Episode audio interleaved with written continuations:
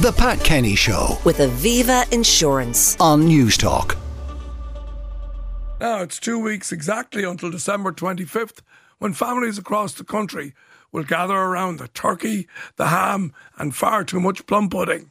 But some people are breaking from tradition this year, while others have alternative customs of their own. Newstalk Sarah Madden reports on those doing it differently this Christmas. For many of us, Christmas hits the senses much the same way every year.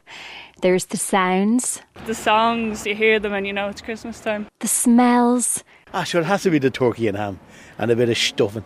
the sights, I actually only put my Christmas tree up today. It's not a winter wonderland, but it's lovely. the tastes, We made eggnog one year and it turned out terrible. Like I was felt really sick after it. So yeah, I think that's probably the one we're going to do again. and that warm and fuzzy feeling. Going down to the local pub, that's Christmas Eve, that is. But this isn't a report about Christmas, festive and familiar. This is about the people for whom Christmas is or will be very different this year.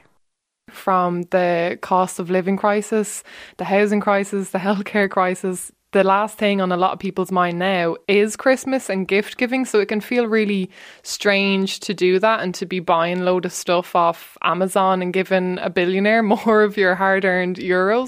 Cara Carney is an environmentalist and host of the podcast Book of Leaves. I do think it's still a nice opportunity to let the people that I care about know that I care about them and get them something they like or need for Christmas. But I kind of do it in a way that's kind to the planet. So everything I buy is secondhand, or um, I'll try and make things, or I'll just source it from like an ethical company and then like food is a huge part of it. So obviously, I have like a vegan dinner and have kind of uh, conditioned my family now to eat vegan as well. And they're not vegan, but they they really the food I make is really good. So those kind of things really help me change this capitalist Christmas to mean something more to me and to reflect my own values and also have a good time, which is possible. Across the city at Avia's house, it's not a vegan Christmas, but it is a virgin one. Yesterday, I have a friend. Uh, we've been talking on the phone, and I told her I think I'm gonna buy uh, home uh, a small Christmas tree because my baby girl, she's uh, 18 months years old. She's like in the crash, and they do celebrate Christmas. Uh, I want her to know all the culture around the world. Avia Mendelssohn is proudly Jewish. She's a theatre maker, barre instructor, and a yoga teacher too. Christmas uh, for us is Hanukkah. We needed to light a menorah in the temple, and everyone thought it's going to hold the can oil only for one day. And then a miracle happened, and it held for eight days. So, this is how we celebrate Hanukkah by lighting candles. Uh, we're eating like donuts, but it's not really donuts, it's like sufganiya.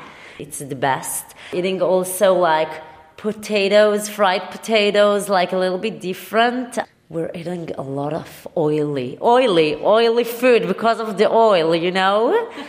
I don't know, since ever, since I was a little girl, I really like this uh, holiday because we're lighting the menorah and uh, singing songs around it. Baruch atah Adonai.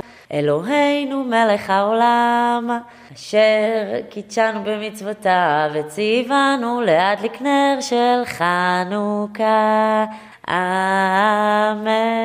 And then we're lighting the candles. That's gorgeous. I'm a singer also. Avia is having her first Hanukkah in Ireland, but many Irish people are celebrating Christmas abroad. you know, capacity at the airports, capacity with the airlines is very much back to pre pandemic levels. So, you know, this will be the first Christmas where we're at that sort of capacity point. Paul Hackett is CEO of Click and Go Travel, and he says most Christmas travellers want the same thing heat.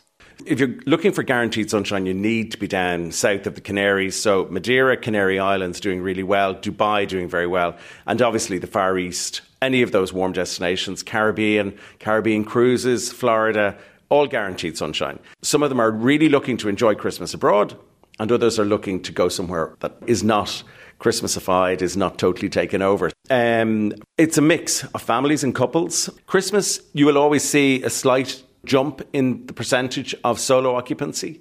And I think that's just people making conscious decisions around how family oriented Christmas can be and maybe how challenging that can be for them if they're not part of a family unit. And one of the other things are people making conscious decisions to travel away for Christmas following a bereavement. The empty seat at the table becomes very pronounced at Christmas time and people making very conscious, well informed, well planned decisions just not to be at home for that period, to go somewhere different so that the memories may be not as pronounced and the pain may not be as pronounced. Separation, divorce, bereavement, those things can motivate people to make decisions. It's going to be easier for me if I am not here for Christmas. Mm. Because, you know, Ireland is great at Christmas time, but if you're not feeling great at Christmas time, or if it's a case of sad memories, maybe travel is the option. While some will get away this Christmas, others will go inward. That's the gentle soundscape at the Hermitage in Glendalough. The five available Killeens here will be full this Christmas. Killeen is a word which could mean a little cell or a little church. For us, for my generation, that's significant. But we had children here from primary school, and we talked about Kevin's cell. He said, What was he in for? I'm Peggy Collins, and basically, Caroline and myself run the place here with the help of others, volunteers, and that. And the idea is that it provides space for people who want to just have a quiet time, maybe get away from the hustle and bustle, a good rest sometimes. Enya has a song that we often quote here Pilgrim. Pilgrim, it's a long way to find out who you are. And basically, it's that coming to know oneself.